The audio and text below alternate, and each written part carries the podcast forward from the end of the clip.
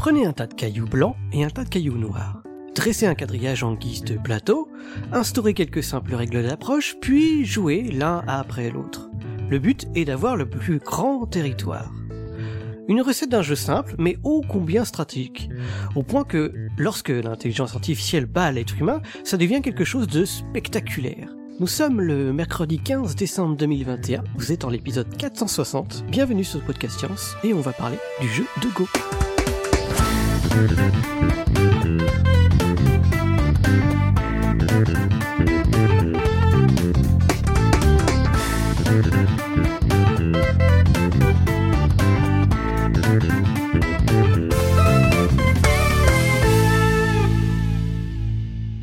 ce soir, donc, on a Pascal du côté de Mulhouse à la technique. Salut tout le monde.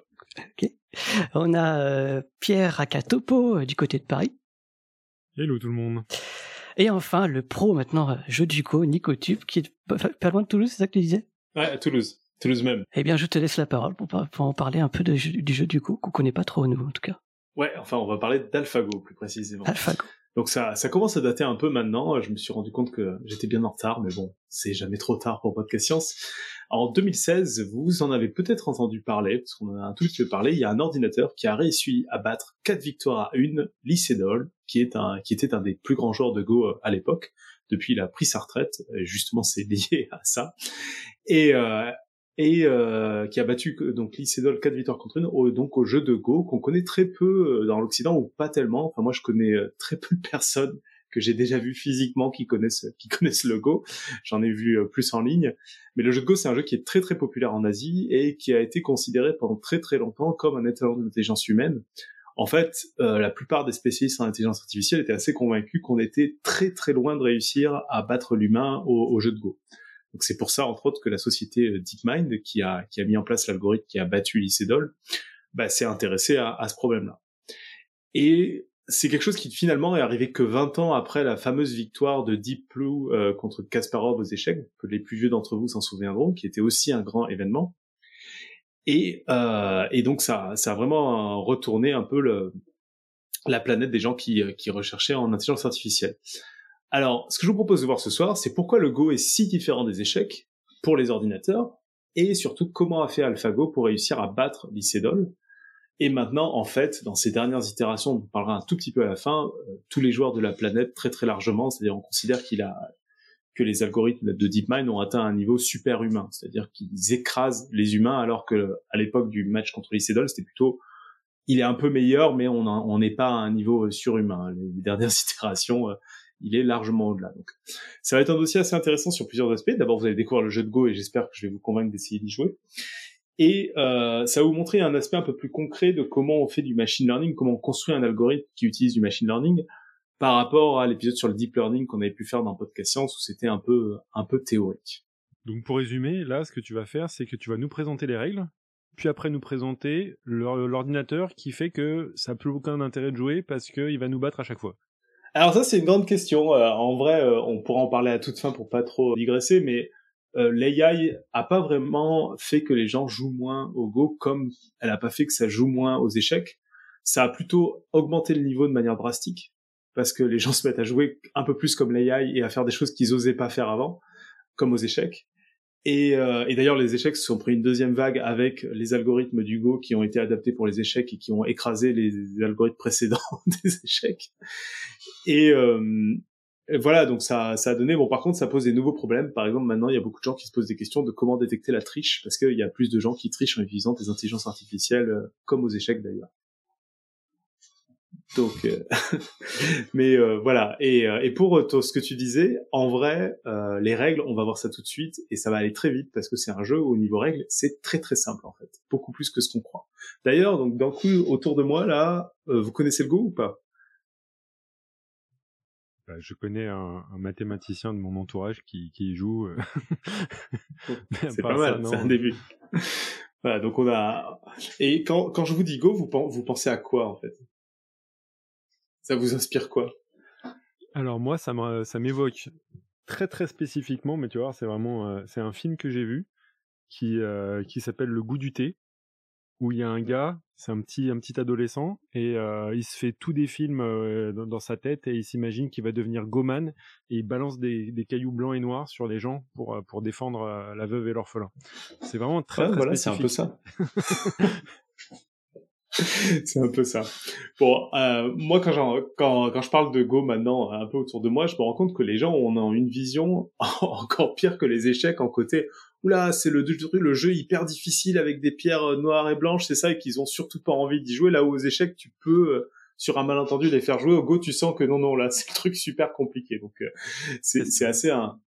Qu'est-ce qu'il y a? Il y a plein de pièces. Au Go? Bah, enfin, je veux dire, pas, pas différentes, mais ah oui. il y en a beaucoup sur Internet. Voilà, donc et on va voir que ça c'est hyper intéressant. Je voulais m'arrêter un peu là-dessus parce que le fait qu'on dise que c'est un jeu difficile, c'est assez euh, épatant parce qu'en vrai, on va le voir tout de suite euh, au niveau règles, c'est un des jeux abstraits avec le moins de règles qui existent. C'est très très facile de comprendre les règles du Go. Alors pour information, histoire de faire un peu d'historique, c'est aussi un jeu très vieux. Moi j'ai découvert en préparant le dossier qu'en fait ça a pratiquement 1000 ans de plus que les échecs. Donc ça date à peu près de moins 700, moins 800 avant Jésus-Christ. Et euh, c'est un jeu qui est, qui est apparu euh, a priori en Chine, c'est un peu dur à savoir, et qui est aujourd'hui très populaire en Corée et au Japon principalement, et qui se développe pas mal en Europe. Entre autres, il y a eu récemment les championnats d'Europe, euh, donc, voilà, ça se développe tout doucement, et les Français sont pas mauvais d'ailleurs au Go. Et alors justement, le Go, en fait, ça a très peu de règles. C'est-à-dire, il y a grosso modo quatre règles. La première, c'est qu'à son tour, on a le droit de poser une pierre, n'importe où sur une des cases vides du plateau. La deuxième règle, c'est que si euh, un ensemble de pierres est entouré, euh, un ensemble de pierres de notre couleur noire est entouré par des pierres de notre couleur, elles sont capturées. On n'a pas le droit la troisième règle, c'est qu'on n'a pas le droit de jouer une pierre euh, à un endroit où en fait elle serait tout de suite capturée, donc on n'a pas le droit de se suicider. Et la dernière règle, je vais pas m'étaler dessus parce qu'elle est un peu plus compliquée, mais en gros, on n'a pas le droit de faire un coup qui ferait qu'on serait dans une boucle infinie parce qu'on revient sur le la situation d'avant. Donc on n'a pas le droit de jouer un coup qui revient en arrière. Et avec ces quatre règles, vous savez jouer au Go. Quand tu dis capturer, ça veut dire que tu transformes, euh, bah, par exemple, euh, si tu as entouré un caillou noir avec des trucs blancs, il devient blanc, c'est ça? Non, non, non, tu le prends, tu le, tu, le vires du plateau. Ça devient un, ah, trou. ça devient un trou, d'accord, ok. Voilà. Donc en gros, c'est ta manière de, de prendre les. Ah, je voulais mettre l'image, euh, une image un peu représentative. Je sais pas si elle est arrivée dans la chatroom, j'ai pas l'impression et eh ben, euh, eh ben on verra, elle va apparaître un jour, j'imagine. je laisserai Pascal. Euh. Mais bref, oui, donc quand tu entoures les pierres, ça veut vraiment dire que tu les, tu les prends. Donc capturer les pierres, ça veut dire que je les enlève du plateau. Donc, euh, ce qui est intéressant là-dessus par rapport au truc difficile, c'est qu'en fait, si vous y réfléchissez un peu, c'est quand même beaucoup plus simple que les échecs. Pour rappel, vous connaissez sans doute la plupart euh, les règles des échecs, euh, mais si on les énumère, ça devient tout de suite plus compliqué. J'ai pris pour exemple, un peu en trollant le pion, donc le pion, ça a le droit d'avancer d'une case à la fois devant lui, sauf quand il capture, où là il peut bouger en diagonale, et sauf quand c'est son premier mouvement, où là il peut sauter de deux cases. Et quand il arrive en fait dans la dernière case du plateau, il peut se transformer en, une autre pièce. Le cavalier, en fait, il a le droit de passer par-dessus les autres pièces. Et puis il y a un truc qui s'appelle le roc, où là j'ai le droit d'échanger des pièces. en gros, les échecs, c'est en vrai assez compliqué comme règle quand on compare à, un jeu comme le Go. Et, euh, et pourtant, même euh, des gens qui connaissent un peu les règles vont, vont, vont, plutôt considérer que le Go est un, est un jeu plus difficile et plus intimidant. Et ça, c'est intéressant, alors un peu moins scientifique, mais d'un point de vue euh, game design, euh, c'est qu'en fait, euh, les échecs ont tendance par leurs règles à avoir soit des règles qui finalement sont assez naturelles, aussi parce qu'on a baigné dans un dans un monde où les, où les échecs étaient déjà présents, donc finalement bouger des pièces sur un plateau en ligne droite ou en diagonale, ça nous paraît assez logique. Capturer une pièce, ça nous paraît assez logique et il nous guide un peu, c'est-à-dire il dit voilà il y a les pions qui avancent d'une case, il y a la tour qui avance plus, on sent bien que la tour elle va avoir un rôle plus important pour attaquer que le pion, donc il nous donne un peu une idée de quoi faire. Et surtout euh, la grosse différence, et là on va on va finir sur la règle du go, c'est le but du jeu. Aux échecs le but du jeu il est hyper simple, c'est il faut tuer le roi. Au Go, c'est un peu plus compliqué. C'est ce que disait euh, Cléora au début de en intro. Il faut avoir le plus de territoire. Alors le problème, c'est qu'une fois qu'on a dit ça, il y a pas mal de gens qui vont se dire euh, ouais d'accord, mais le, territoire en fait, c'est quoi exactement? Et euh, c'est vrai que c'est quelque chose qui peut être assez compliqué. pour faire simple, ce qu'il faut retenir, c'est que quand vous avez toutes vos pierres qui enterrent une zone du plateau et il y, a que vos pierres qui y a autour, vous pouvez considérer que c'est votre territoire. Alors après, il y a des règles plus en détail, on va en parler tout de suite quand on va parler de l'AI, qui font que c'est plus compliqué. Mais voilà, l'idée c'est d'avoir une zone du plateau où il y a que nos pierres autour. Et d'en avoir plus que, que l'adversaire. C'est ça le, le, but du jeu. Et là où c'est plus compliqué, c'est que bien sûr, entourer toute une zone de son territoire avec ses pierres, c'est quelque chose qui se fait à la fin de la partie. Au milieu de la partie, on a des trucs un peu ouverts, on sait pas trop où commence ou finit notre territoire. Donc à appréhender, c'est un peu plus compliqué que savoir si le roi il est vivant ou il est mort.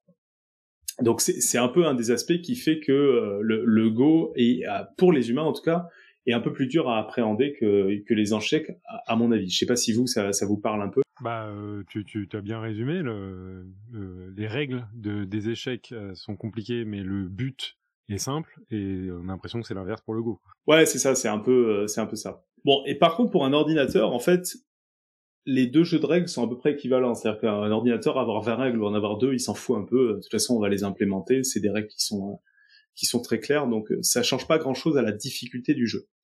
En fait, une des premières grosses différences qui va beaucoup changer euh, pour un ordinateur entre le Go et les échecs, et où là c'est limite un peu de la triche pour le Go pour dire que c'est un jeu plus compliqué, c'est que le Goban, qui est le plateau de jeu du Go, c'est un carré de 19 x 19 cases. Alors en vrai, c'est des intersections, comme a dit euh, Cléora, mais ça joue le même rôle que des cases.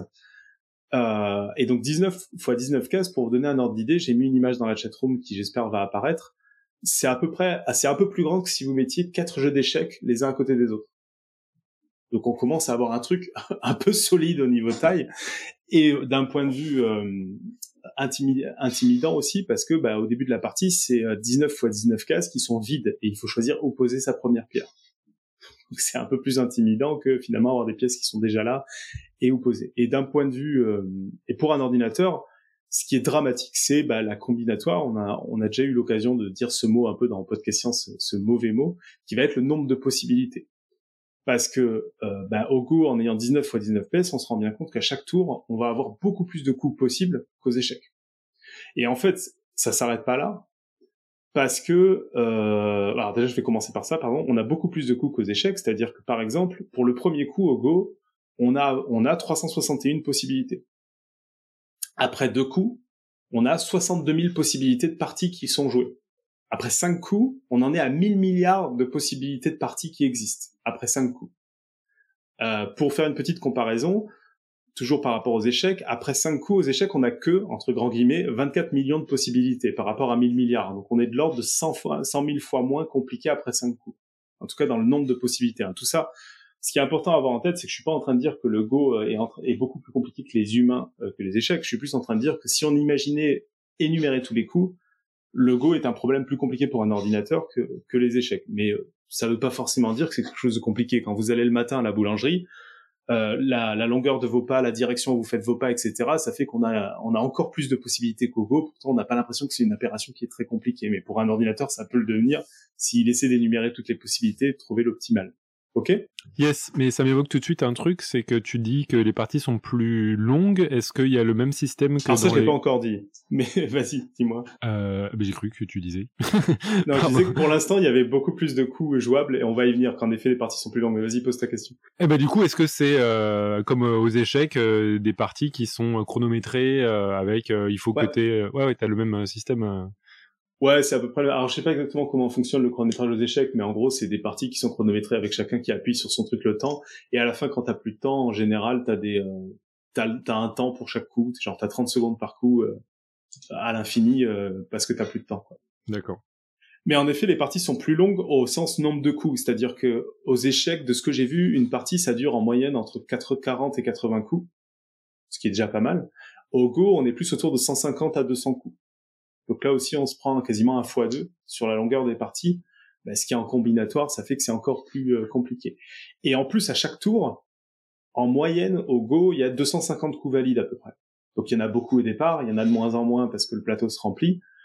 Aux échecs, c'est un peu différent. Il y en a peu au départ, il y en a peu à la fin, et euh, il y en a un peu, un peu plus au milieu. Mais euh, aux échecs, on est à peu près sur 25 coups par par tour. Donc on a à peu près 10 fois moins de coups par tour. Donc tout ça pour dire que pour un ordinateur qui, qui essaierait un peu bêtement d'énumérer toutes les parties pour jouer, euh, le Go, il y a un facteur d'échelle incommensurable entre le Go et les échecs. Et c'est aussi pour ça, c'est un des premiers aspects qui fait comprendre qu'il y a une énorme différence quand on va aborder un jeu euh, entre le Go et les échecs, parce que le nombre de possibilités est démentiellement plus grand sur le Go que les échecs. Et encore une fois, à ce stade, on s'en fout que y ait un milliard de plus de possibilités, mais qu'elles soient euh, quasiment toutes nulles, alors qu'aux échecs elles sont toutes intéressantes. C'est pas le propos. Le propos c'est qu'un ordinateur il sait pas, donc il va avoir envie de toutes les tester, même si elles sont débiles. Donc d'un point de vue combinatoire, c'est plus compliqué. Quoi. Euh, et du coup, euh, c'est cet aspect combinatoire qui a et euh, pour les échecs, c'est on a réussi un peu à approcher cet aspect-là en utilisant des exemples de parties et finalement on s'en est sorti avec Deep Blue avec un gros ordinateur, des grosses bases de données pour essayer, pour réussir à battre l'humain. Et on s'est bien rendu compte que pour le Go, ça va être beaucoup plus compliqué parce qu'il y a tellement de parties différentes qui existent que euh, cette approche-là, elle marchait pas du tout. Il y avait une question, là, je sais pas qui c'est qui l'a posée. Oui, sur euh, la chatroom, euh, Nive demandait est-ce que, comme aux échecs, il y a des ouvertures standards, c'est-à-dire tu, tu poses, voilà, est-ce que il y a des manières de commencer un jeu Ouais, donc aux échecs, il y a des ouvertures. Euh, de ce que je connais, c'est en effet des séquences de, de coups euh, joués. Donc il y a un peu ça au Go aussi, qui s'appelle le, le Fuseki, c'est le, le début de partie. Là où c'est un peu différent des échecs, c'est que ça va être comment approcher chaque coin, en gros, parce que au Go, on commence par les coins. Et ça va être des, des échanges de coups un peu standards avec quatre ou cinq variantes. Mais après, très rapidement, alors déjà, comme aux échecs, l'adversaire va pas forcément jouer, et il y a quand même un aspect euh, euh, vu que le plateau fait 19-19, une fois qu'on a déjà joué un premier coin et qu'on est en train de jouer le troisième, bah, ce qu'on a joué dans les, autres coins va éventuellement avoir une influence pour modifier un peu euh, l'ouverture, entre guillemets, qu'on est en train de jouer. Donc, il y a ces ouvertures qui existent, qui sont des, des chaînes de coups qui font que les deux joueurs ont à peu près égalité, mais elles sont peut-être un peu moins marquées, j'ai l'impression, qu'aux échecs, et surtout, il y a plus de variabilité, ne serait-ce que parce que le plateau est plus grand, en fait. Mais après, moi, je connais très mal les échecs. Mais en effet, il y a des petites ouvertures standards. Mais j'ai l'impression qu'elles sont moins standards que les échecs. Et en plus, l'intelligence artificielle a montré qu'elles n'étaient pas si importantes que ça. C'est-à-dire qu'elle, elle tendait à, à pas tout le temps les respecter parce que la, la situation locale faisait que c'était plus intéressant de jouer autre chose. Genre, euh, à sortir du coin carrément l'intelligence artificielle ou pas du tout? Elle reste quand même dans le coin. C'est pas forcément qu'elle sortait du coin, ça dépendait. Euh, c'est qu'elle allait. En fait, là, c'est des séquences très précises. Et, euh, et, au lieu de faire la séquence très précise, elle jouait un autre truc qui paraissait être un mauvais coup. Et en fait, dans sa situation, c'était plus intéressant. Donc, euh, faut, faut vraiment avoir en tête que le fait que le plateau est, est quatre fois plus grand, c'est, c'est et il n'y a pas de pièces au départ, ça change quand même pas mal la donne. C'est-à-dire que les relations entre plusieurs parties de plateau, c'est un peu comme si vous aviez plusieurs parties d'échecs en parallèle qui à un moment vont se rejoindre. Et donc on se doute bien que si on a fait une première ouverture dans un jeu d'échecs et qu'on joue un autre jeu d'échecs juste à côté dans le même plateau, bah, la deuxième ouverture qu'on va faire, on a intérêt à réfléchir à l'ouverture qu'on a fait juste à côté. Donc là, je parle au-delà de mon niveau. Hein. Moi, je suis plutôt un, un, amateur un peu expérimenté, mais reste un amateur. Et, euh, et donc, il y a ce côté euh, plateau plus grand qui joue sur ces ouvertures, je pense, euh, pas mal. Mais il y a quand même ces histoires d'ouverture. Par contre, une grosse différence par rapport aux échecs, même si là, c'était pas l'objet de la question, ce qu'il y a aux échecs qui a beaucoup aidé aussi l'AI, c'est les fins de partie. Les fins de partie aux échecs, elles sont résolues. C'est-à-dire qu'on sait que quand il y a deux trois pièces qui restent sur le plateau, on sait exactement si ça va finir en nul, en victoire ou en, ou en victoire ou en défaite, et on sait quelle séquence il faut faire pour y arriver. Parce qu'il y a tellement peu de pièces et le plateau est petit que c'est faisable. Au Go, les fins de partie sont pas du tout résolues parce que c'est un peu l'inverse. Il y a tellement de pièces sur le plateau que les fins de partie sont toujours différentes. C'est quasiment impossible d'avoir deux fois la même fin de partie. Euh, parce qu'on est sur un plateau 19-19 avec des pierres partout. Et là où aux échecs, on se doute bien que des parties avec une tour et un fou, bah, ça reste une partie avec une tour et un fou, et elles peuvent se ressembler plus facilement, quoi. Et ça, ça a beaucoup aidé aux échecs. Je crois qu'il y a pas mal de d'algo dans les échecs qui ont les fins de partie qui sont qui sont euh, même pas avec du machine learning qui sont qui sont plus ou moins résolues quoi et les, euh, et les joueurs pro ils le savent. D'ailleurs aux échecs il y a pas mal d'abandons qui sont avant ça parce que les joueurs ils savent d'avance euh, le statut de la fin de la partie en fonction des, des pièces qui leur restent. Ouais. Moi, j'ai une analogie, si tu veux. C'est que les échecs, c'est comme une grande guerre, alors que les jeux de Go, c'est plusieurs petites batailles, ici et là, et qui devient une grosse guerre à la fin, un peu bordélique, qu'on peut pas prévoir, en fait. Ouais, il y a, y a, un peu de ça, ouais. Il y, a, y, a, un peu de ça. Euh, tiens, je vois une question de, de, Blue Phoenix. Les points noirs sur le plateau, c'est plus pour donner des, euh, des repères. Euh, et en effet, euh, c'est pas c'est pas mauvais de commencer en jouant sur ceux des coins, en particulier ceux du milieu un peu moins, mais c'est pas du tout obligatoire. On joue, on veut. Je crois qu'historiquement, il y avait des, euh, il me semble qu'il y a des il y a des règles de Go où on commençait avec des pierres déjà posées sur ces points-là. Mais mais c'est plus des indicateurs pour s'y repérer sur le plateau parce que le plateau est un peu grand. Mais ce que tu dis, c'est assez vrai, c'est qu'il y a pas mal de petites batailles qui vont se regrouper à un moment. Quoi.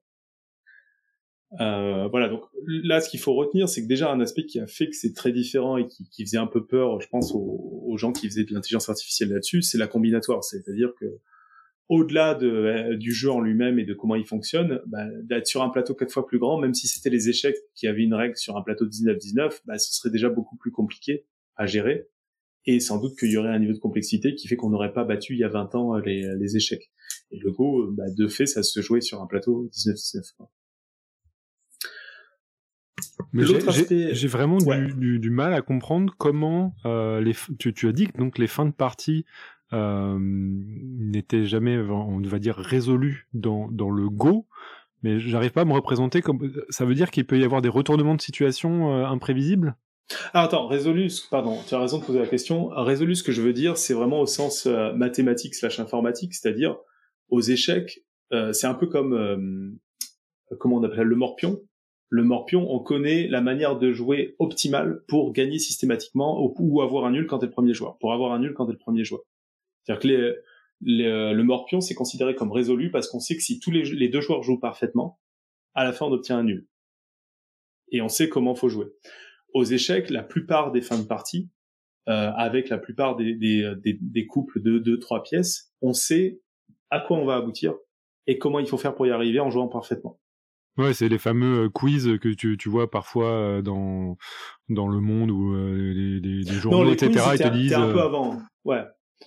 Les, les quiz, t'es un peu avant. T'es pas encore dans cette fin de partie, je parle, parce que t'as plus de pièces en général. T'en as, t'en as 4-5 de chaque côté. Là, je te parle vraiment, euh, si t'as une tour, euh, si t'as chacun a un roi, bien sûr, parce que les rois sont toujours là. Il y en a un qui a un roi, un pion, l'autre il a deux tours et un roi. Tu sais que celui qui a deux tours, il va gagner.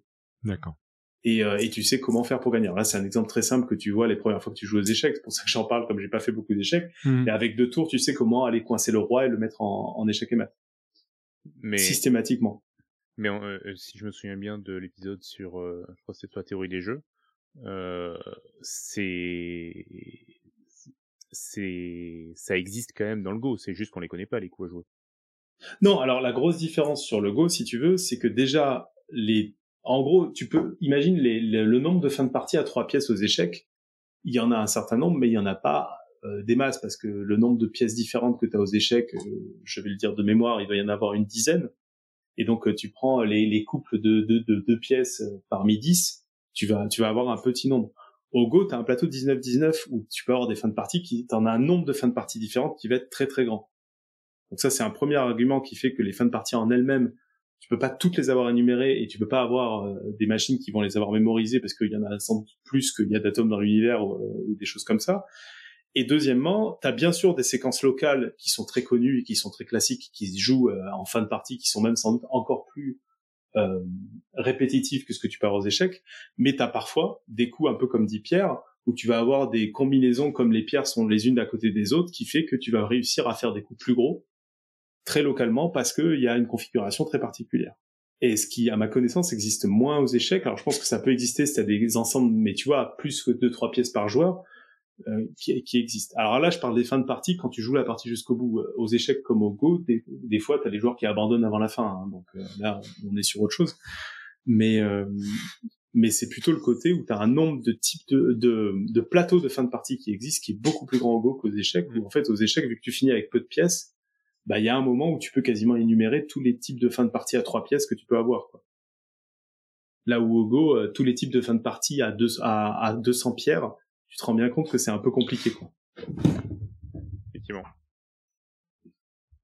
encore une fois, c'est pas un argument humain là, hein, c'est un argument machine, c'est-à-dire que j'ai pas dit que toutes les parties de fin de partie de Go étaient plus intéressantes qu'aux échecs. Je dis juste que d'un point de vue machine, clairement, tu peux pas avoir la même approche parce que tu pourras pas les énumérer. Quoi. Euh, donc c'est euh, c'est clairement quelque chose qui est qui, qui, est très différent entre autres dans l'approche AI. Euh, euh, bon, un autre aspect qui pour moi est, est limite plus intéressant et qui vraiment fait que c'est pas un hasard qu'on ait réussi à battre que l'AI ait réussi à battre l'humain au Go récemment, c'est euh, ce qu'on appelle les boucles de rétroaction. Dans la plupart des jeux vidéo et des jeux modernes, on a très souvent ce qu'on appelle des boucles de rétroaction. C'est-à-dire qu'un joueur, il sait en général très rapidement si ce qu'il fait c'est bien ou pas.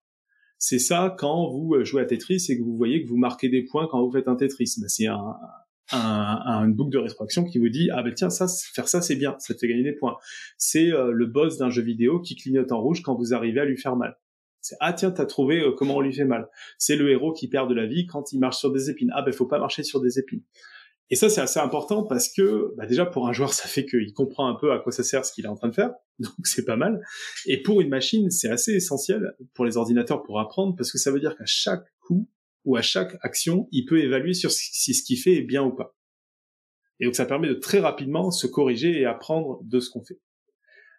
Et il se trouve, et ça c'est une vraie différence entre les échecs et le Go, que les échecs dérogent pas à cette règle. En fait, euh, aux échecs, il y a une sorte de proxy comme ça qui donne une idée de euh, est-ce que ce qu'on fait ou est-ce qu'un coup qu'on imagine il est bon ou pas en fait, on peut, les joueurs un peu expérimentés, ils savent qu'on peut donner un nombre de points à chaque pièce. Par exemple, un pion va valoir un point, un cavalier va valoir trois points, une tour cinq points, une dame neuf points. Et si bien qu'un joueur, il sait que s'il perd un cavalier pour prendre une tour, il compte les points et il voit qu'il y gagne. Ça lui permet aussi d'évaluer en partie, de voir si bah, il a plus de points que l'adversaire, ça veut dire qu'il est plutôt en train de gagner. Alors bien sûr, c'est pas parfait, hein c'est pas un truc absolu, ça veut pas dire qu'on a perdu d'avance, mais ça veut dire qu'on sait qu'on est en retard. Et donc on sait évaluer un peu où on en est et euh, si ce qu'on va faire, on est en train de gagner ou pas. Je sais pas si ça, vous voyez ce que je veux dire par des boucles de rétroaction? Mais dans le Go, du coup, c'est plus compliqué. Voilà, alors au Go, comme on a dit, le but du jeu, c'est de marquer le plus de territoire. Et du coup, en milieu de partie, euh, bah, c'est beaucoup plus compliqué parce que bah, il s'agit de dire est-ce que je suis en train d'avoir plus de territoire que l'autre? Alors bien sûr, les joueurs plus t'es expérimenté, plus savent le faire, mais c'est très souvent très à, l'interprétation. C'est-à-dire qu'on va se dire ok là le territoire là il est encore très ouvert. Je vais, j'ai essayé de vous mettre une une partie euh, en milieu là. Ben, je crois qu'elle est apparue sur la chatroom. Non, elle n'est pas apparue. Elle va apparaître bientôt. Euh, tous les territoires sont ouverts, donc euh, le joueur va se dire bon là ce territoire-là, moi je pense que l'autre il peut pas attaquer plus que ça, donc je vais le fermer ça, donc ça me fait à peu près tant de points, donc ça me fait plus de points que l'adversaire. Mais un, c'est très à l'interprétation, c'est très au niveau du joueur, c'est très à qu'est-ce que va pouvoir faire l'adversaire. Et ça c'est typiquement ce que déteste une machine, c'est-à-dire que euh, on est un peu dans du dans du jugé et pas dans du très euh, bah, une tour ça vaut 5 points, un pion ça vaut un point, donc je sais que j'y gagne à, réussir à prendre une tour par rapport à, à un pion quoi. Et ça, c'est quelque chose qui est euh, qui est un des aspects qui a qui, faisait qu'on pensait qu'on n'y arriverait pas à avoir un moment. C'est qu'en fait, les humains, ça, ils savent très bien faire. Parce que visuellement, se dire, là, le territoire, il est plutôt à moi, parce qu'en fait, les pierres qui sont euh, éparpillées, ça fait un cercle, et en fait, rentrer dans un cercle, c'est compliqué. Un humain, il arrive à reconstituer des formes en regardant de loin. Une machine, c'est un peu plus compliqué, quoi. Et, euh, et donc, c'est un aspect ouais, qui, qui est très très différent pour le Go entre entre le Go et, les échecs. Bon, même si hein, les situations locales elles se glissent dans les dans les deux parties. Vous, vous voyez un peu ce que je veux dire euh, ou pas? Bah, j'ai un peu du mal à, à te suivre. Je, je, je, prends ce que tu dis pour, pour argent comptant, c'est-à-dire qu'il n'y a pas de boucle. J'ai très très bien compris ce que c'était les boucles rétroaction parce que ton exemple avec les jeux vidéo, ça me parle énormément. et, euh, et du coup, avec euh, cette pondération des, des pièces euh, aux échecs, ça, ça a un sens que tu peux pondérer chaque situation pour pouvoir évaluer si tu vas dans le bon sens ou pas mais vu que j'ai pas j'ai pas l'impression d'avoir vraiment euh, pigé cette notion de territoire, bah c'est ça me reste moins palpable de, de comprendre pourquoi c'est pas possible de l'envisager pour le, le, jeu de Go. Bah, si tu veux, on va prendre euh, des exemples dans la chatroom euh, que pourront revoir nos, nos, auditeurs. Je vais quand même essayer de faire que ce soit compréhensible à l'audio. Si tu prends l'exemple euh, qu'a partagé Cléora de fin de partie là, en, en, milieu de en milieu de plateau là, il y a le noir qui a qui a un territoire vers le bas qui est tout entouré de pièces noires. Il y a un peu de pièces blanches, mais elles sont toutes seules. Et les pierres euh, noires sont toutes euh, les unes tout autour. Donc là, il a une sorte de gros territoire qui est bien marqué, où c'est un peu fermé de tous les côtés. Alors il y a les pièces blanches qui vont te faire dire euh, ouais, mais en fait il y a les pièces blanches peut-être qu'il peut survivre, mais tu, les sens un peu toutes seules par rapport aux pièces noires qui sont tout autour. Donc en fait, en vrai, si les pièces blanches elles essaient de faire quelque chose, il y a des chances qu'elles se fassent entourer et donc qu'elles se fassent prendre. Donc là, il a un territoire qui est plutôt bien construit. Alors là, moi, je te crois euh, sur parole. Ah, d'accord. J'ai l'impression de voir un, tableau de Sora euh, en monochrome. Et... Euh, c'est pour ça que j'avais partagé un, début de partie. Euh, je sais pas pourquoi il arrive pas dans la, dans la chat room. Pascal, peut-être que tu pourras nous aider, mais je le vois pas arriver. euh, pour, pour te montrer la différence. Mais en gros, la, la différence, c'est que tes territoires, quand ils sont fermés ou ouverts, donc fermés, ça va vouloir dire que tu es vraiment parti d'un bord jusqu'à un autre bord, et tu formes à peu près une ligne, et des fois, il n'y a pas de pierre adversaire à l'intérieur, ou alors il y a des pierres adversaires à l'intérieur, mais elles sont un peu toutes seules, tu vois, elles sont par groupe de trois ou quatre. Ok.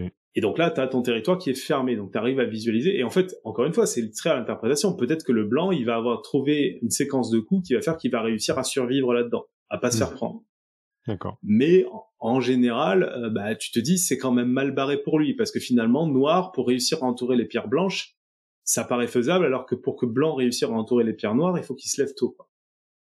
Parce qu'il faut qu'il arrive à entourer tout autour et, euh, et en plus il y a des endroits où il pourra même pas aller parce que ce serait du suicide, etc. Et en début de partie, si on regarde le gif animé que tu avais partagé en tout début d'épisode, qui chez moi est plus animé, je sais pas si chez vous il est animé ou pas. S'il est pas animé, c'est mieux parce que comme ça vous pourrez voir une partie en cours. Ouais. Euh, ah ben voilà, la partie que j'ai partagée, tiens, euh, dans ce que j'ai partagé, il y a un début de partie là. Euh, je sais pas si vous voyez l'image qui vient d'arriver dans la chatroom. Ouais.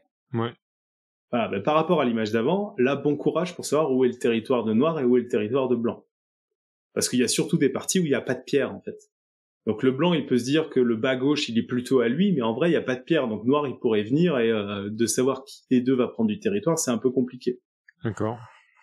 Euh, le en haut à gauche, il y a un peu de pierres blanches, mais elles sont pas fermées, donc peut-être que noir, il peut venir les, euh, les, les rétrécir beaucoup. En haut, il y a plutôt des pierres noires qui entourent, mais peut-être que blanc va pouvoir entrer. Donc là, tu vois, je sais pas si vous sentez tous que c'est un peu plus compliqué de déterminer où se situent les territoires de chacun par rapport à la partie finie qu'a partagé Cléora. Où là, on voit bien des, pierres qui entourent des zones du plateau. Tu le vois un peu mieux entre les deux? Ouais, ouais.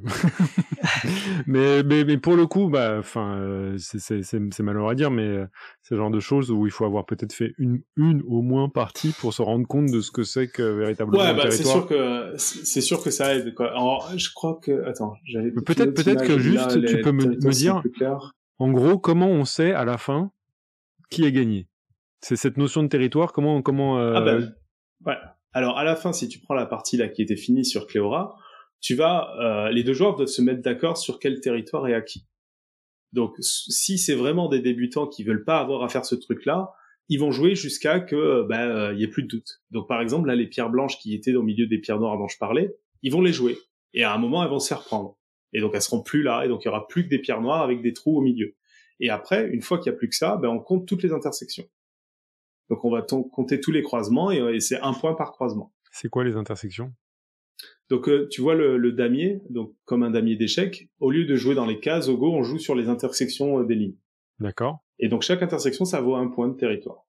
d'accord. Donc en gros, euh, Donc celui qui, a, qui entoure le plus d'intersections vides, il a gagné la partie.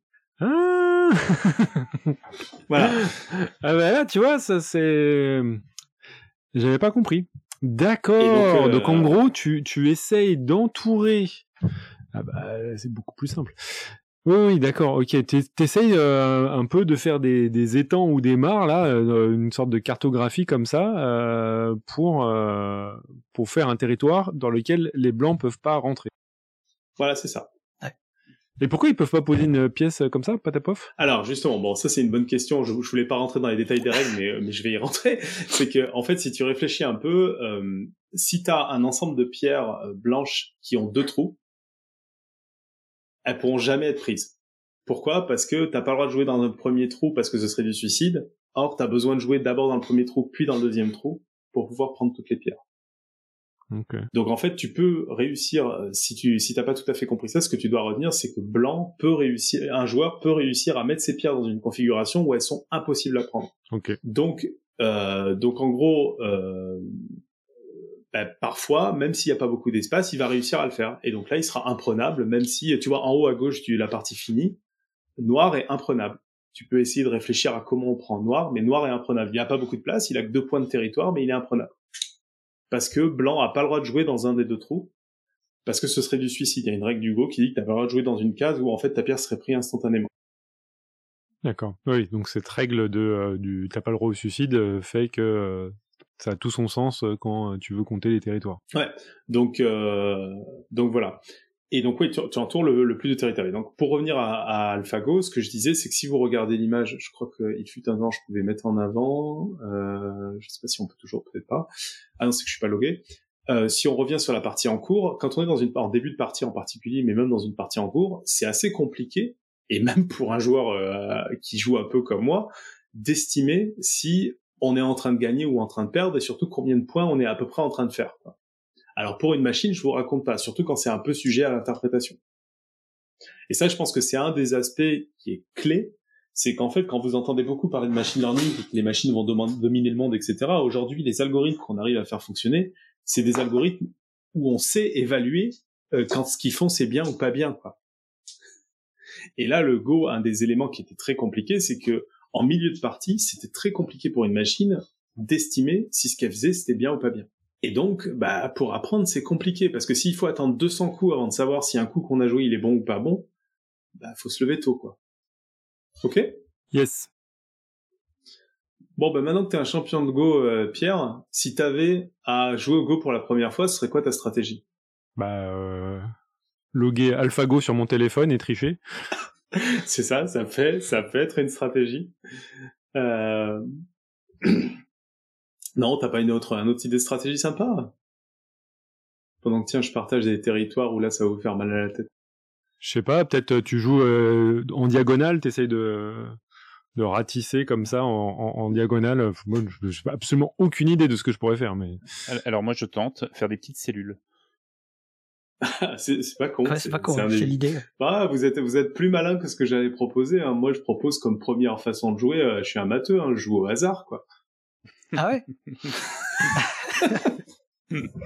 Bah ouais, je sais pas. C'est sûr. Sur un malentendu. Euh, ouais. Parce que moi, la première idée qui me vient, c'est de jouer petit à petit en formant un territoire, en, en mettant pierre par pierre pour former une ouais, bordure. c'est des, des, des, meilleures stratégies que moi, mais euh, euh, mais ouais, moi j'avais plutôt, j'étais plutôt parti sur un sur un algo, donc qui est un peu au cœur d'AlphaGo en plus, donc c'est pour ça que je pensais à ça, mais basé sur le hasard. L'idée, c'est que imaginez qu'on joue au hasard et que on joue contre soi-même alors ça va être des parties très pénibles parce qu'il y a, faudra attendre que plus personne veuille jouer pour qu'on arrête de jouer. Mais bon, imaginons qu'on joue au hasard, il va bien y avoir un moment où il y a un gagnant ou un perdant parce que de toute façon c'est un jeu où euh, il se trouve qu'il y a forcément un gagnant parce qu'il y a des, des, correctifs de points dans lesquels je vais pas, je vais pas rentrer. Et, euh, et donc on pourrait jouer au hasard. Et histoire d'être un peu plus efficace euh, que que jouer euh, que jouer que au hasard, en fait, au cœur d'AlphaGo, il y a, y a, un procédé qui est, qui est, qui est un peu basé sur le qui est un peu basé sur le hasard, mais on va voir que AlphaGo fait des choses plus, mal, plus malines. Ben, il va se dire bon ben je vais choisir un nombre de coups au hasard, par exemple une centaine de coups sur le plateau ou une dizaine de coups, et pour chacun de ces coups, je vais jouer des parties au hasard. Donc comme je viens de vous dire, on joue chaque fois au hasard. Et donc on imagine le premier coup, il joue euh, une centaine de parties au hasard et il y en a 50 il y en a 60% qui où il gagne et 40% où il perd. Euh, il y a il va un deuxième coup, il va jouer une centaine de parties au hasard aussi et là il y a 90% des parties où il gagne. Bah il va se dire tiens ce deuxième coup, il est vachement mieux. Dans les deux, il a joué au hasard, mais comme il est parti dans un cas d'un coup et dans l'autre cas d'un autre coup, il peut comparer la valeur de coup, vu qu'il a fait des parties au hasard, la seule différence, c'est le premier coup. Vous voyez ce que je veux dire? Il y avait beaucoup de coups. Alors je, je reprends. Vas-y, reprends. Faut, faut, on imagine, euh, on imagine qu'on est au tout début de la partie et on se dit c'est c'est quoi le meilleur début de partie que je puisse faire? Et on va se dire, bah, je vais commencer par jouer euh, dans, dans, un des points plus noirs du plateau, celui en haut à gauche. Et là, je vais faire 100 parties au hasard. Donc je vais jouer contre moi-même en jouant au hasard. Sauf que le premier coup, c'est toujours celui-là. Ouais. Et je vais regarder combien de fois je gagne. Et là, imaginons que je gagne 60% du temps. Parce qu'il y a forcément, c'est un peu plus, ça va être, en fait, à mon avis, sur le premier coup, ça va être plutôt genre 51%. Mais bon, disons 60%. Et quand t'as fait 100 coups, tu m'as dit, euh... Non, j'ai fait 100 parties qui commencent par ce coup-là, mais des parties complètes, hein, jusqu'au bout. Alors qu'il y en a des milliards de milliards, c'est ça qu'on a compris. Ah oui, j'en ai fait qu'une centaine, oui, bah parce que j'ai pas beaucoup de puissance de calcul, donc j'y vais, euh, j'y vais gentiment. Et après, je fais la même chose, mais en partant, par exemple, du, euh, du milieu du plateau. Où là, mon premier coup, c'est le milieu du plateau. Et après, je joue 100 parties au hasard, et cette fois-ci, imaginons que j'en gagne 40 sur 100. Bah, je vais me dire, ça a l'air d'être mieux de partir d'en haut à gauche. Oui. Alors, il y a que du hasard partout, hein, mais en fait, j'ai quand même pu comparer deux coups, vu que la seule différence que j'ai, c'est le premier coup que j'ai fait. Oui, mais à part ça, est-ce qu'il pourrait pas y avoir un biais dans ces 100 par rapport aux milliards de milliards de Ah, parties? ben si, si, si, si. Alors justement, en fait, ces méthodes-là, c'est ce qu'on appelle une, des méthodes de Monte Carlo. C'est quand on a des choses où il y a beaucoup trop de calculs à faire. Ouais. On va essayer de faire au hasard des échantillons sur ces parties. Et donc là où tu as raison, Pierre, c'est qu'en général, faut faire un peu attention. Euh, il faut peut-être pas prendre 100 parties, peut-être qu'il faut en prendre 10 000 par coup. Mhm. pour histoire d'être un peu mieux. Mais c'est des manières d'approcher qui sont pas mal en fait. D'accord. Donc même si tout est au hasard, c'est une manière d'approcher. Par exemple, si on fait un algo de Go euh, comme ça, ce que j'ai lu, c'est que, alors que, comme j'ai dit, c'est très con comme algo, il arrive à avoir un, un- un niveau de très bon amateur. De base. Euh, juste en faisant voilà des coups au hasard où il compare. Alors il a pas du tout un niveau de professionnel, il en est très très loin, mais il a un niveau de ce qu'on appelle le niveau 1 dan, qui est un niveau de bon amateur. Très bien. Donc ce serait, euh, en gros, il se serait fait une matrice de coups qu'il aurait pondéré en faisant cette chaîne de Markov euh, pour. euh, Ouais, en, en faisant des parties au pif, mais en commençant toujours par les coups qu'il veut tester. Ok. D'accord. Bon. Bah, Voilà, et en fait, euh, au cœur d'AlphaGo, il y a ce système-là. Alors, on va voir que c'est beaucoup plus raffiné que ça, mais il y a ce système de dire, comme je peux pas essayer toutes les parties, bah, je vais en essayer au pif quelques-unes, et je vais choisir, euh, je vais choisir celles qui me paraissent le mieux au vu de mes estimations. Alors, ce qui est assez amusant là, c'est que vous devez être, euh, vous devez être assez euh, étonné qu'un truc comme ça puisse marcher, mais c'est quelque chose qui est assez courant en fait ces méthodes de Monte Carlo quand on peut pas faire tous les calculs, bah, d'aller les faire grâce à des, grâce à un peu de hasard en, testant au pif les, euh, les solutions. Quoi. je dis Markov, mais c'est Monte Carlo Reno. Ouais, je- oui, euh, c'est Monte Carlo. euh, après, je crois qu'il y a des liens. Je, je suis pas, je suis pas dans les détails, mais je crois qu'il y a, je crois qu'il y a des liens. Donc, dans le cœur d'AlphaGo, c'est clairement pas du hasard. Vous allez voir qu'il n'y a pas de, il y a pas de, de système au hasard comme ça derrière. En tout cas, pas, pas à ce point-là. Mais euh, il y a cette logique de dire, je vais pas pouvoir explorer tout, tout l'arbre des possibilités, donc je vais partiellement euh, essayer des trucs et euh, je vais en, en fonction de ça décider. Ouais, c'était précisément une des questions qu'il y avait euh, donc de gros bêta sur euh, sur euh, la chatroom qui disait faire les coups au hasard, c'est pas comme explorer l'arbre des possibilités partiellement.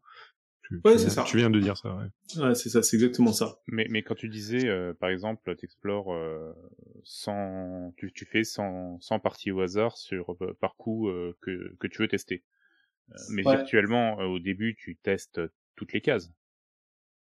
Ah ben non, t'en testes que euh, quelques-unes que t'as choisi. Ouais. D'accord. Parce que ce hasard-là, par contre, il est pas super significatif du coup. Non, Mais ça suffit à non, avoir mais, un avantage. euh, non, mais, euh, mais enfin, j'ai dit que ça faisait un, un niveau de bon amateur. Ça reste un amateur, ça reste pas un très bon amateur.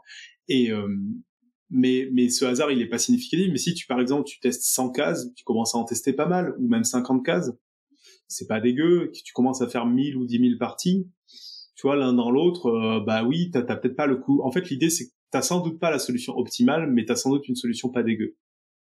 C'est un peu, je crois que ces systèmes-là sont par exemple utilisés pour le voyageur du commerce, où tu sais que trouver la solution optimale c'est un peu compliqué, bah donc t'en testes au pif, mais t'en testes, tu fais un au hasard suffisamment malin pour qu'en fait tu trouves un truc euh, suffisamment bon, quoi. C'est quoi le voyageur de commerce?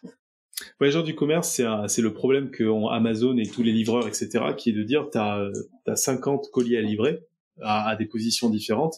Quel est le chemin optimal pour faire le, le chemin le plus court pour passer livrer tous les colis?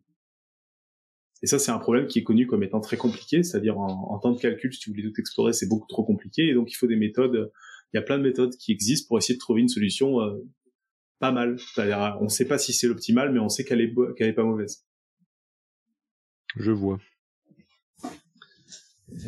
Et on voit qu'il y a des gens qui y arrivent très mal. Chronopost, par exemple, si, quand vous suivez euh, leur livraison, euh, petite anecdote, vous les voyez passer cinq fois à côté de chez vous, vous vous dites que leur voyageur du commerce c'est pas très bon. Euh, bref, donc voilà, on a une base, un cœur d'algorithme qui est assez intéressant, sauf qu'on a un peu un problème, c'est que comme disait Pascal, bah, choisir des coups au hasard c'est pas foufou, et, euh, et comme euh, comme vous disiez aussi, euh, jouer des parties au hasard c'est pas dément non plus, quoi. Donc c'est ça où AlphaGo va essayer d'améliorer un peu ça. Et en fait, quand on joue euh, au jeu de Go, on va avoir une approche qui a un peu des similarités, c'est-à-dire que au vu de l'expérience et des parties passées, mais ça comme les échecs hein, d'ailleurs, on va commencer à avoir un feeling sur qu'est-ce que c'est un bon et un mauvais coup. Donc sur un état de la partie, on va se dire ah je sens plutôt jouer à cet endroit-là, cet endroit-là ou cet endroit-là. Donc on va avoir déjà une bonne idée de euh, de quelques endroits où ça paraît intéressant de jouer et qui pourrait justement servir de base comme coup à tester justement. Et ça, c'est un peu, quand je vous avais parlé de l'épisode sur le deep learning, euh, on, on, sait qu'avec le machine learning, avec les réseaux de neurones, on est capable justement avec des bases de données de d'exemples, bah, d'apprendre à un peu reproduire ces exemples, de généraliser, de dire bah, voilà, je vais te donner 30 millions de parties de Go, où à chaque fois j'ai un j'ai un, un état de plateau et voilà le coup que j'ai joué, et c'est d'apprendre à jouer comme ça. Donc ça veut pas dire qu'il va jouer aussi bien, mais au moins il aura des intuitions un peu comme comme on pourrait avoir en, connaissant tout l'historique des parties euh, de, l'humanité. Quoi. Et, euh, et, justement, un de ces outils qui a explosé au début des années 2010, dont on a déjà parlé dans Podcast Science, c'est les réseaux de neurones convolés, le, deep learning, ou euh, qui sont justement très efficaces pour détecter des choses dans les images. Et ça, c'est pas anodin pour pour le Go, parce que comme on disait avant, le Go c'est quelque chose de très visuel. On a des territoires qui sont visuels, on a en fait les formes des pierres aussi qui ont des impacts dans la partie. Et le fait, le deep learning qui a explosé dans le début des années 2010, il sait gérer des images. Donc dans les images, on a des pixels. Finalement, quand vous regardez un, un jeu de Go avec du blanc et du noir, on est quasiment dans une image où chaque chaque case, soit c'est blanc, soit c'est noir, soit il y a rien. Et donc ça ressemble un peu à ce que pourrait manger un algorithme de traitement d'image, vu que c'est comme si on avait une petite image de, de pixels. Donc ça paraissait pas une idée débile de jouer avec des images. Tu nous rappelles vite fait a... pourquoi il y a le mot convolé dans réseau de neurones convolé? Ouais, euh, on va essayer de faire ça sans parler de convolution, mais en gros, euh, ce qui se fait beaucoup dans les images, c'est quand on veut quand on veut faire une analyse d'image, souvent on a besoin d'avoir un tout petit peu de contexte.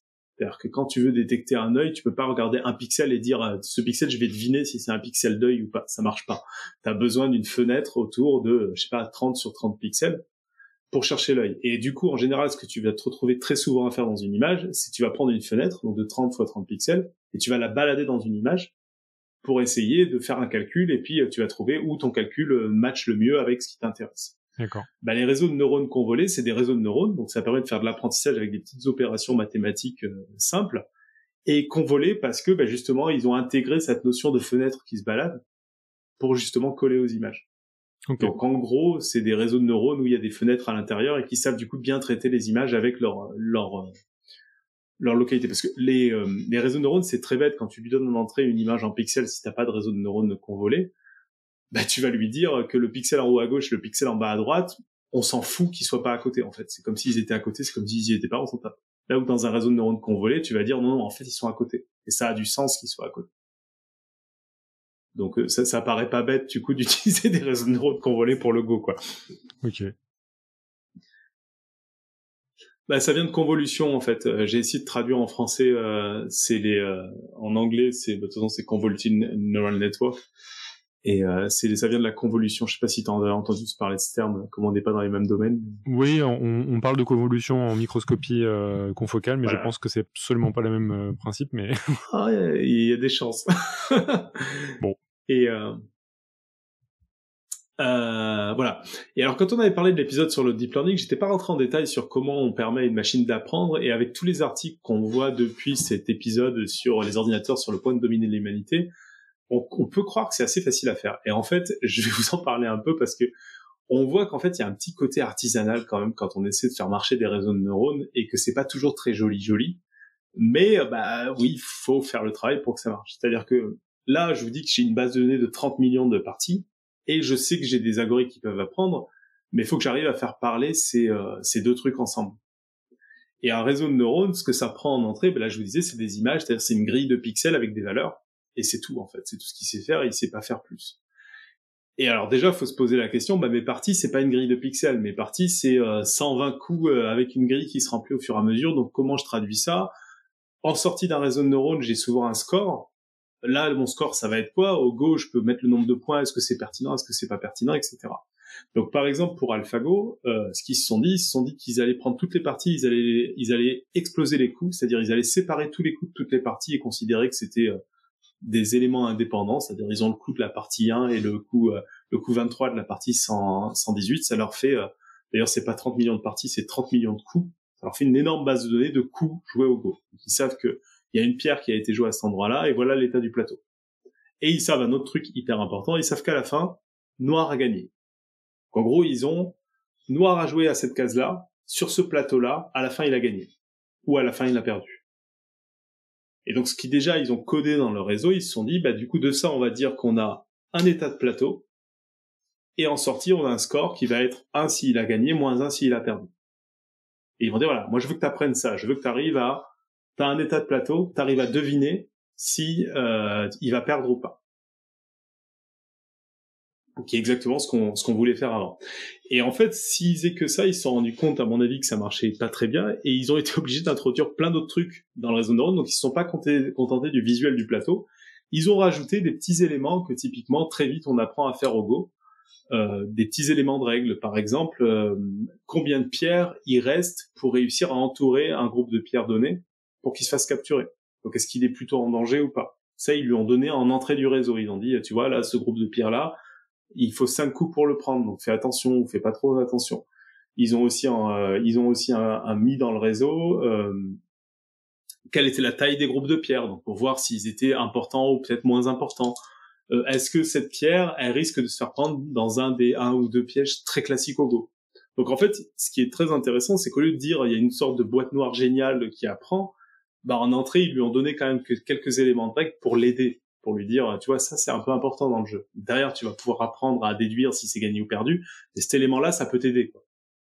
Donc on est un peu loin de la machine, elle apprend toute seule comme une grande qu'on entend souvent dans les euh, dans les médias. Ouais, en, gros, il y a des, des, experts de Go qui étaient là pour euh, fournir énormément de input dans le dans le dans le réseau neuronal pour que c'est un sens quoi, pour que ça fonctionne. Ouais, ouais, c'est ça. C'est-à-dire que euh, pour, pour pour aider. Et puis je pense que ça s'est fait au fur et à mesure en fait. Ils ont dû se rendre compte que le truc faisait des erreurs débiles et, euh, ils se sont dit bah tiens on va lui rajouter cette information-là qui va l'aider à apprendre. D'accord. Et euh... voilà. En gros, voilà. Ce qu'il faut retenir, c'est que la plupart des algos de, de machine learning qu'on arrive à faire fonctionner aujourd'hui, souvent c'est pas joli joli. Il y a un peu d'artisanat comme ça, où soit on leur donne plus d'informations, soit il y a du traitement qui est fait avant ou après pour aider le réseau. Donc c'est pas de la triche parce que le but c'est de faire un algorithme qui fonctionne, mais c'est pas magique quoi. C'est pas on te file les données puis pouf ça marche et tout le monde est content. Et c'est pour ça qu'il y a du travail et que DeepMind a eu a eu du travail. Quoi. Bon bref, à partir de là, grâce à leur réseau et grâce à ces parties, ils ont pu entraîner un réseau qui était capable pour une position du plateau de lui donner une sorte de note, de dire ben en fait en jouant là, ça je, je lui donne 80% de chance de victoire, 20% de chance de victoire, 30% de chance de victoire, enfin donner une note à ça. Et là, ça commence à devenir très intéressant parce que si on revient à notre recherche de Monte Carlo avant qui cherchait des coups au pif, bah déjà on a une on a une sorte de de d'heuristique pour choisir un coup qui est un peu plus intéressant. C'est-à-dire au lieu de prendre 10 coups au hasard qu'après on va tester, on peut prendre les 10 coups qui lui paraissent les plus intéressants selon le réseau de neurones. Et là, on se rapproche d'un peu de ce que ferait l'humain, c'est-à-dire de dire, bah, j'ai mon intuition qui me dit que ces 10 coups sont intéressants, c'est ceux-là que je vais explorer. Donc déjà en faisant ça, on va lui dire le réseau de neurones dit ces dix coups sont très intéressants, bah allons les explorer avec des parties au hasard. Et pouf, on, commence à avoir un, réseau qui fait des choses plus intéressantes. Vous voyez ce que je veux dire euh, ou pas? Yes. Ouais, ouais, ça, ça, ça, me, ça, me, parle bien. En gros, euh, on a une sorte de, de mimer l'intuition euh, euh, humaine en, en, utilisant ce réseau de neurones, mais tout en guidant euh, avec euh, régulièrement euh, bah, des inputs pour éviter qu'il fasse trop de catastrophes quoi. Ouais, c'est ça. Et, euh, et le réseau de neurones, du coup, là, ce qui est intéressant aussi, c'est que on va voir après qu'on va continuer à le faire apprendre. Et au lieu de choisir, par exemple, le meilleur coup qu'il donne, bah, comme ce truc donne des scores, par exemple, il va dire, là, il y a 70% de chance de victoire, là, il y a 30% de chance de victoire. On va continuer à tirer au hasard les coups qui nous intéressent, mais on va les pondérer par les scores que donne le réseau de neurones. C'est-à-dire que si un coup paraît neuf fois meilleur qu'un autre, il aura neuf fois plus de chances d'être testé. Mais ça ne voudra pas dire que l'autre a pas de chance d'être testé. Ça, c'est pour garder un peu de un peu de dynamique au réseau qui fait que quand il va devoir apprendre en jouant, bah, il pourra des fois essayer des trucs. Sinon, il essaye jamais rien parce qu'il joue tout le temps euh, son coup optimal, donc il teste pas quoi. Ce qui est une, une sorte de manière d'implémenter un peu de la créativité euh, dans, dans le truc. D'accord. Euh, voilà. Et l'autre aspect qui est euh, euh, voilà. Et, l'autre aspect où ils ont utilisé un autre réseau de neurones dont je vais parler tout de suite, c'est qu'au lieu de jouer des parties au hasard, quitte à avoir un réseau de neurones, en fait, ils en ont entraîné un autre qui était quasiment le même, sauf qu'il l'avait optimisé pour qu'il soit très rapide, pour qu'on puisse très rapidement évaluer une partie. Donc il était moins bon que le premier, mais ça leur permettait que, au lieu de jouer des parties au hasard, ben, ils jouaient des parties avec leur deuxième réseau de neurones. Et comme ça, ils jouaient des parties qui donnaient une meilleure estimation de est-ce que je vais gagner ou perdre en jouant ce coup-là. Ils se sont fait deux, deux adversaires virtuels pour pouvoir euh, augmenter Alors, c'est la pas vitesse. deux de- adversaires virtuels, c'est vraiment que tu as, un peu deux réseaux de neurones, tu en as un qui est très élaboré, qui est un peu long, un peu lent, qui lui va avoir ton l'intuition dont tu parlais avant, Mhm. et l'autre qui permet de, euh, un peu comme nous on fait, d'aller très rapidement jouer une partie pour voir si c'est un coup gagnant ou pas. Ok. Donc c'est un peu comme toi où, euh, toi quand tu joues à un jeu, euh, bah, typiquement sur ces jeux abstraits, tu vas imaginer les coups suivants du coup que tu veux jouer pour te dire est-ce que ça paraît être un bon coup ou pas. Quand tu fais ça, t'es pas aussi bon quand tu choisis ton premier coup parce que dans, quand tu choisis ton premier coup, t'es dans une stratégie plus globale. Là, tu vas essayer très rapidement une, un ensemble de coups parce qu'il y en a beaucoup à tester. Bah, là, c'est un peu pareil. T'en as un qui va rapidement aller jouer sa partie et t'en as un autre qui va un peu choisir plus de manière plus forte euh, la partie. Quoi. Et grosso modo, c'est comme ça qu'AlphaGo euh, fonctionne, c'est-à-dire qu'il a donc son premier réseau qui choisit euh, euh, des coups qui l'intéressent et son deuxième réseau qui va les jouer pour voir si ça lui donne plus ou moins de victoires. Et après, il va choisir le coup qui combine bah, une bonne intuition et euh, bah, une bonne suite de, de coups derrière, une bonne suite de parties derrière. C'est clair? Yes. Ah ouais. Et alors, ça s'arrête pas là, parce qu'à ce stade-là, quand vous avez fait ça, vous avez grosso modo un réseau qui, est parti de parties de professionnels. Donc, on peut espérer au meilleur du meilleur qui va arriver à peu près au niveau des professionnels. Mais si on veut les dépasser, faut qu'ils continuent euh, à s'améliorer, quoi. Et donc, c'est à partir de là où on a un premier réseau qui a un très très bon niveau qu'on va faire jouer contre lui-même. Et l'intérêt à faire jouer contre lui-même, c'est qu'on fait euh, ben, deux exemples de parties d'un coup, une partie qui gagne et une partie qui perd et euh, on va tâcher de faire ce qu'on appelle du renforcement, c'est-à-dire qu'on va tâcher de faire que le réseau apprenne de ses échecs ou de ses victoires. Donc il va jouer une partie contre lui-même, et à la fin, il sait qu'il a gagné ou il a perdu. Donc il va regarder tous les coups qu'il a joués, et s'il a perdu, il va aller influencer son réseau de neurones en disant, ben en fait, tous les neurones qui m'ont donné euh, envie de jouer ce coup, je vais les défavoriser. Et inversement, je vais les favoriser si j'ai gagné. Et comme ça, je vais petit à petit adapter mon réseau de neurones à être meilleur. Ok. Donc c'est là, c'est- enfin là le moment où il va faire des parties virtuelles. Voilà, où il, où il joue contre lui-même. C'est-à-dire Ouais. que et, et quand il joue contre lui-même, il fait des parties virtuelles pour estimer ses coups. D'accord. Donc il y a vraiment plein de niveaux de, de parties virtuelles. Et là, c'est comme ça qu'en entraînant ce truc-là, ben on est arrivé à la- à l'algorithme qui a battu euh, Lycédol 4 jeux à 1. Et pour l'anecdote, la défaite euh, qu'il a eue contre Lycédol, en fait, c'était un bug qui a été corrigé un peu plus tard. Et du coup, là, alors désolé, salut tout le monde, moi j'arrive euh, un peu Ouais. à l'arrache, complètement à l'arrache même. Bonjour Alexa. Bonjour tout le monde. Bonjour. Euh, j'étais, coincée dans une réunion euh, à la fac. Euh, du coup, par rapport à ce que tu dis, euh, c'est du renforcement de ton réseau en fait que, que l'algorithme fait, si j'ai bien compris. À la fin, ouais. Donc d'abord, il y a tout un, il y a, il y a deux réseaux de neurones avec un, un arbre de décision de Monte Carlo. Et ce truc-là, ils ont mis un, un renforcement dedans. D'accord. Donc c'est un peu comme ce que Cléora a expliqué euh, pour la mémoire dans l'épisode mémoire où finalement les traces euh, mnésiques des expériences se renforçaient. C'est un peu le même genre de choses qui se passe. Ouais, ouais, c'est ça. Là, c'est vraiment ça. Et en plus, c'est, fait de manière relativement bête parce qu'ils considèrent que tous les coups d'une partie gagnante sont intéressants. Ce qui, en fait, à mon avis, est pas très vrai. Mais comme il a pas mieux comme manière de faire, ben, il, il fait comme ça. Alors, en fait, après, ils ont, euh, en, en vrai, euh, AlphaGo, d'ailleurs, même des AlphaGo, il y a des, ils ont aussi un troisième réseau qui, qui est capable d'estimer la qualité d'un coup. Et donc, ils pondèrent aussi le, le renforcement par la qualité d'un coup. C'est-à-dire qu'ils ont fait un réseau qui est capable de dire, ce coup-là m'a fait gagner 20 points d'un coup, alors que celui-là plus un point. Donc ce coup-là est plus important que l'autre. D'accord. Euh, mais bon, ça j'ai un peu passé outre parce que déjà deux réseaux de neurones ça suffisait.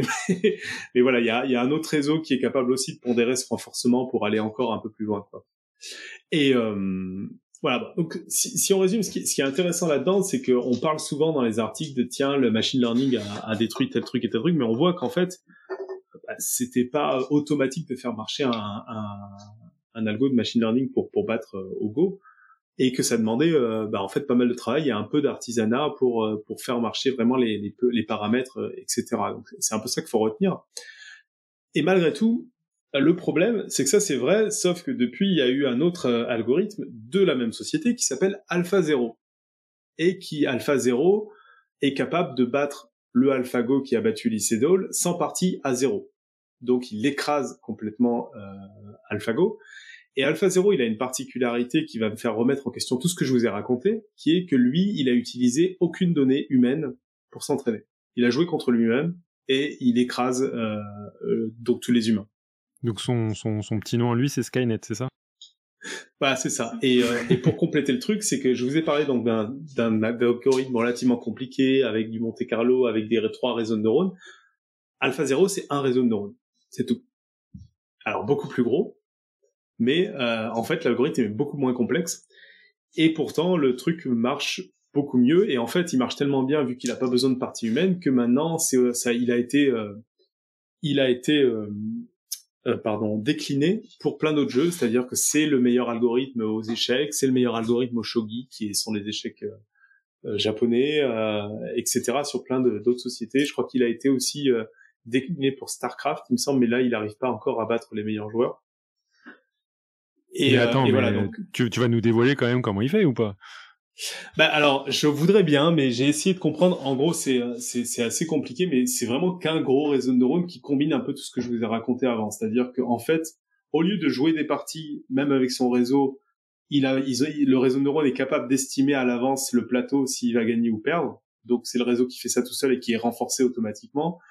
Euh, il fait plus vraiment des tirages de Monte Carlo parce qu'il estime ça. En fait, il estime tout directement c'est un énorme réseau de neurones qui apprend tout ça et qui fait du renforcement avec lui-même. Donc au début, il joue très bête, mais très rapidement, il arrive à progresser. Et il a plus non plus euh, ce que je vous ai expliqué tout à l'heure, c'est-à-dire encoder euh, les. Euh, il a plus d'aspects artisanaux où les gens sont intervenus pour. Bah, il a plus ces trucs-là où on lui donne des règles, etc. Donc c'est une sorte de généralisation complètement d'alpha. Ah oui, il a ah, donc c'est là maintenant on a peur. Qu'est-ce qu'il y a? Là, c'est maintenant où on a peur, on est d'accord. Ah oui. Voilà, c'est ça où on a, on a un peu peur. Alors, on a un peu peur, oui non, parce que ce qui est intéressant, c'est que tout ce qu'il sait faire, c'est jouer au Go, hein, Alpha 0. et, euh, et en fait, il sait pas, il sait rien faire d'autre. Mais en effet, ça a été un progrès qui était assez impressionnant, qui est beaucoup moins intéressant à raconter dans le podcast science, parce qu'en vrai, c'est un peu compliqué à comprendre, et en, et en fait, c'est pas plus intéressant, je trouve, au niveau structure. Par contre, la prouesse est impressionnante parce qu'il n'a pas utilisé de données humaines. Euh, il fonctionne beaucoup mieux et il écrase. C'est-à-dire que là, on est à un niveau qui est largement au-dessus d'Alpha d'AlphaGo, quoi, dont je parlais avant. Il a, il s'est pas, il s'est pas mesuré à Lycédol, ça n'a absolument aucun sens de le faire. Euh. Bah, Lycédol, il a perdu quatre parties à une contre le AlphaGo, euh, et d'ailleurs contre la première version d'AlphaGo.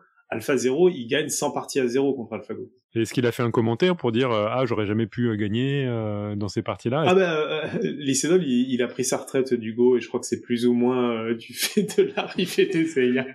D'accord, ok. donc, Mais t'imagines, putain, les nerfs. non, je pense pas. Il a trouvé ça. En fait, il, y a un super documentaire sur YouTube sur sur AlphaGo que je vous conseille tous, qui est gratuit, hein, et où tu vois que bah, ils ont été, en plus, les Asiatiques ont été assez impressionnés de voir qu'une machine arrivait à, à reproduire des comportements qui étaient très humains, d'intuition, etc. quoi ou des coups euh, très impressionnants et surtout qui s'est mis à jouer et quand ils ont découvert ça tu le vois dans le film il y a des coups euh, à un moment dans le dans le match contre Lycédol où tu as les commentateurs qui sont en train de se foutre la gueule à AlphaGo parce qu'il fait un mauvais coup et en fait ils se hmm. rendent compte dix coups plus tard ah non mais c'est pas mauvais en fait ça se passe plutôt bien et du coup, euh, voilà, c'est euh, c'est assez intéressant de de voir ça. Et euh, ouais, c'est c'est assez impressionnant là-dessus quoi. Et comme ça l'a été pour les échecs, hein, d'ailleurs, les, les échecs depuis ont pas mal progressé grâce au à l'AI. Et quand tu disais que ça a détourné du Go, moi je trouve que ça permet aussi de, de, découvrir le jeu de manière plus facile. Parce que maintenant, quand tu joues en ligne, à la fin, tu peux avoir une analyse par l'AI de ta partie. Donc des fois, c'est un peu compliqué à analyser, mais des fois, tu vois qu'il y a un coup qui t'a fait perdre. Et tu vas le voir, tu comprends à faire ah ouais, et il te dit non, t'aurais dû jouer là-haut. Et tu te rends hmm. compte que t'as des réflexes humains euh, que l'AI a pas. Par exemple, elle est acharnée à essayer de tuer un adversaire, alors que si tu jouais en haut à gauche, c'est bon, t'avais plus de territoire, t'as pas besoin de le tuer. D'accord.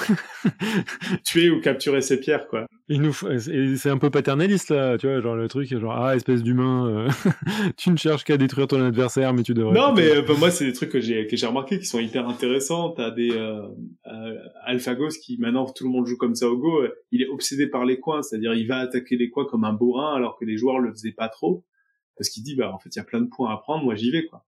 D'accord. Et donc t'as donc ouais, ça te, ça te fait voir, mais mais voilà, mais oui, euh, Alpha 0, ça a ce côté frustrant, moi, quand j'ai fini le bouquin sur Alpha 0, de dire, ah ouais, mais en fait, Alpha 0, il y a rien à raconter au niveau structure, c'est un gros réseau de neurones, quoi et qui fonctionne mieux que tout le reste.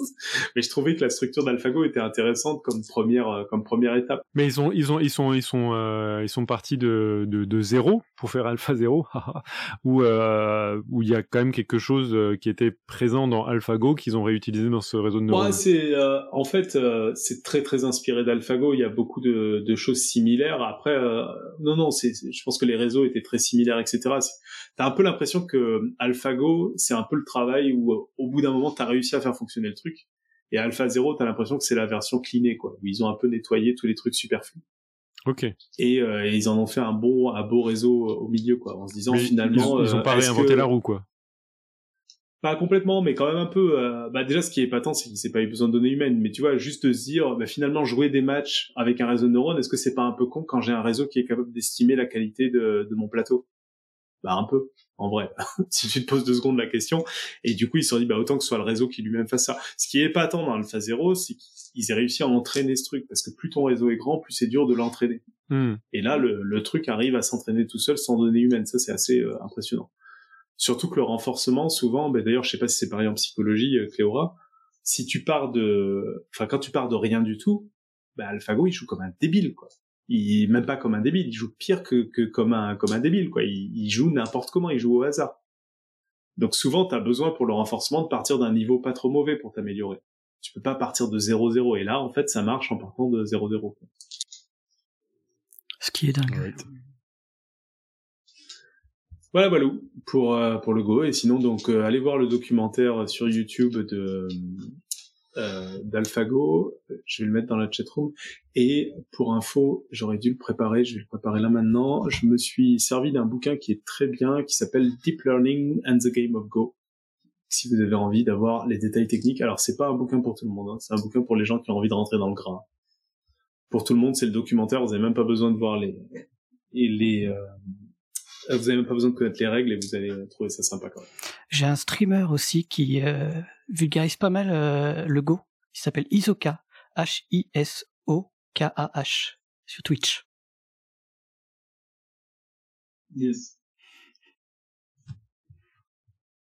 Qui, euh, qui fait des gros commentaires de parties pro, c'est assez impressionnant. Des Ah fois, oui, tu comprends pas tout, mais t'es, t'es juste, t'es juste pris. et, et voilà, et jouer au Go, finalement. Eh ben merci. Est-ce qu'on a encore des questions? J'imagine que non, on a tout fait le tour. Hein Euh, ouais, je crois. eh ben on va conclure là-dessus. Alors merci beaucoup. Comme ça, en plus on a.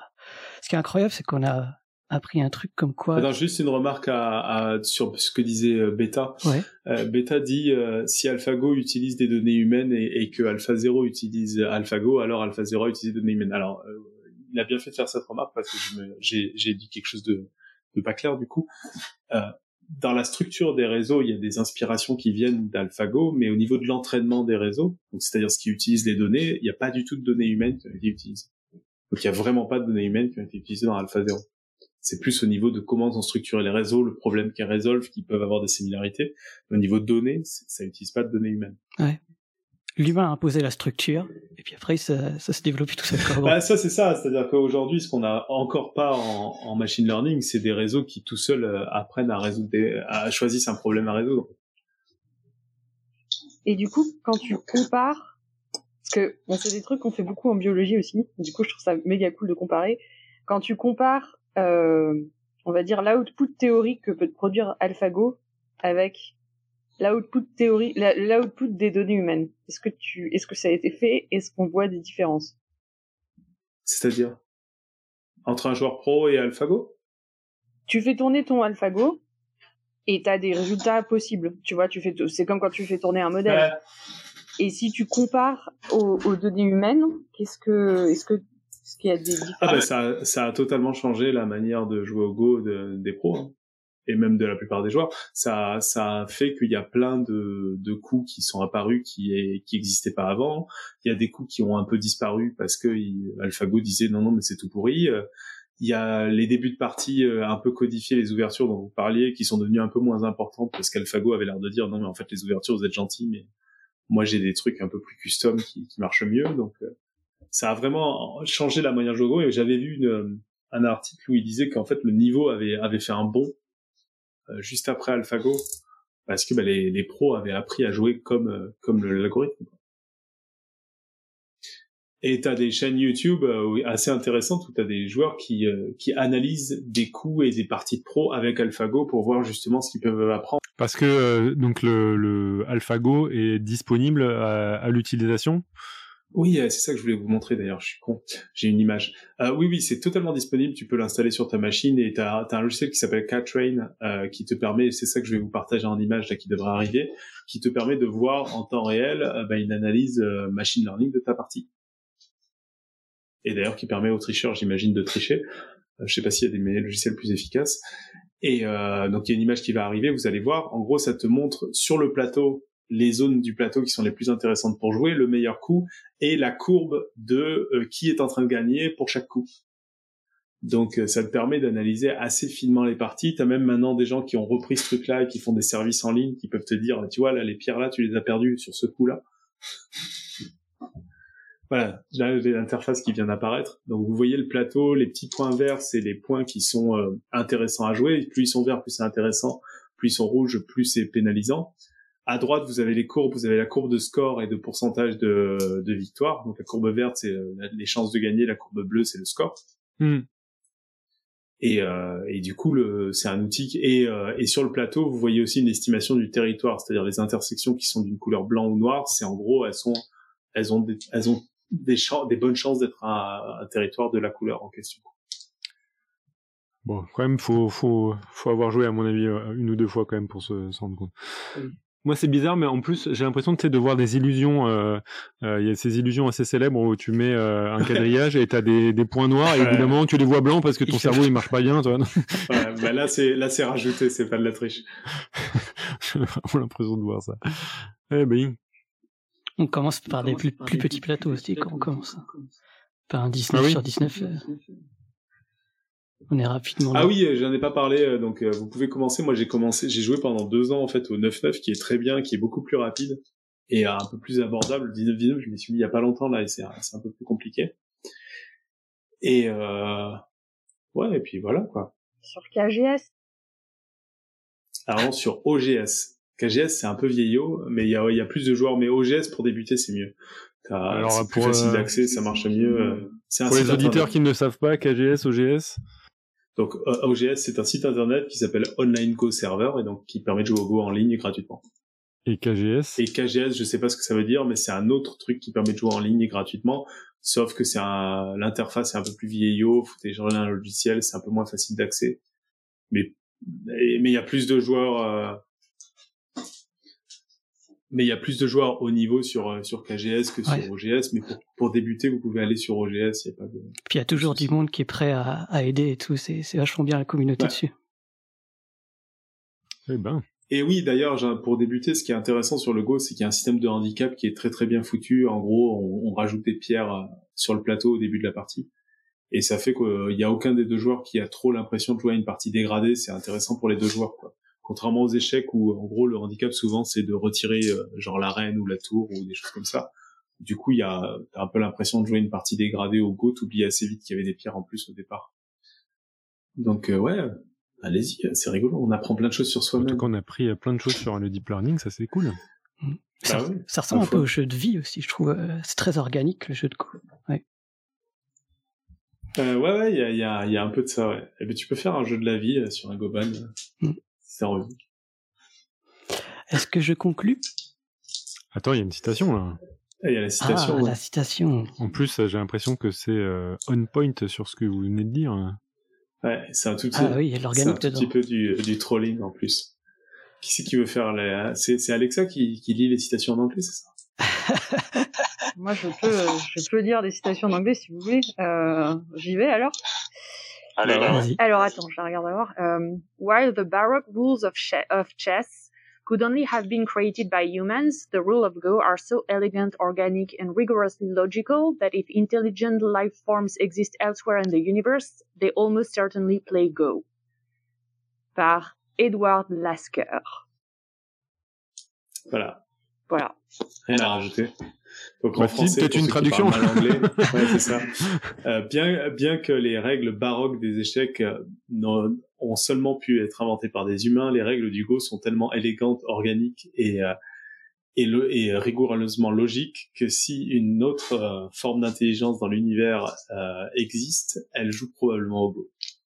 Et alors, et pourquoi ils auraient choisi 19 sur 19 Ouais, ça, mais en fait, euh, t'as, t'as, il y a, t'as, tu peux jouer, il y a des gens qui jouent au 17 sur 17 aussi, au 13 sur 13. Ou sur, ah oui, et d'ailleurs, faut que j'en parle parce que je suis matheux de la bande, hein, mais le Go sur un Tor, il y a que ça de vrai, quoi. Donc le Go sur un Tor, pour info, c'est qu'on connecte les bords comme dans Pac-Man. Le haut va en bas et le bas va- et la droite va à gauche, quoi. Malade. Et, euh, et l'intérêt, c'est qu'il n'y a plus de bords. Donc c'est, c'est parfait. Il n'y a plus euh, les limites. Ah oui. Il y a toujours des courants alors quand même. Bah non, Non mais tout est, ah ouais, c'est complètement quoi. ouvert. euh. Ah ouais. ah, vous pouvez jouer en ligne. Il y a un site pour jouer au, au Tor sur, Ils au ont fait- sur un Tor. Ils ont fait tourner euh, Alpha Zero sur le, le jeu de Go en Tor. Ah, c'est une bonne question. Je sais pas du tout. Je crois qu'il s'en fout des tailles de, de plateau, donc il peut tourner sur d'autres plateaux, mais sur le Tor, je sais pas. Au début, euh, réflexe, j'ai entendu Tor, TOR, euh, genre... rien à voir, quoi.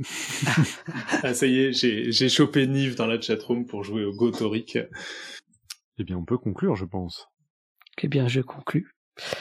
Parce qu'en attendant que nous, on est toujours là en vulgarisation scientifique, hein, c'était pas l'intelligence artificielle qui le, qui le fait, bien qu'elle soit a priori maintenant imaginative et créative, hein, presque. nous, humains, on est encore là. Humains ou végétal ou parasitaires, hein, ça dépend pour certains. Par le hasard des coups de nos prochaines émissions, espérons que cela nous donnera toujours une saison organique, toujours pleine de vie pour gagner la partie. Et en attendant, que servir la science soit votre joie.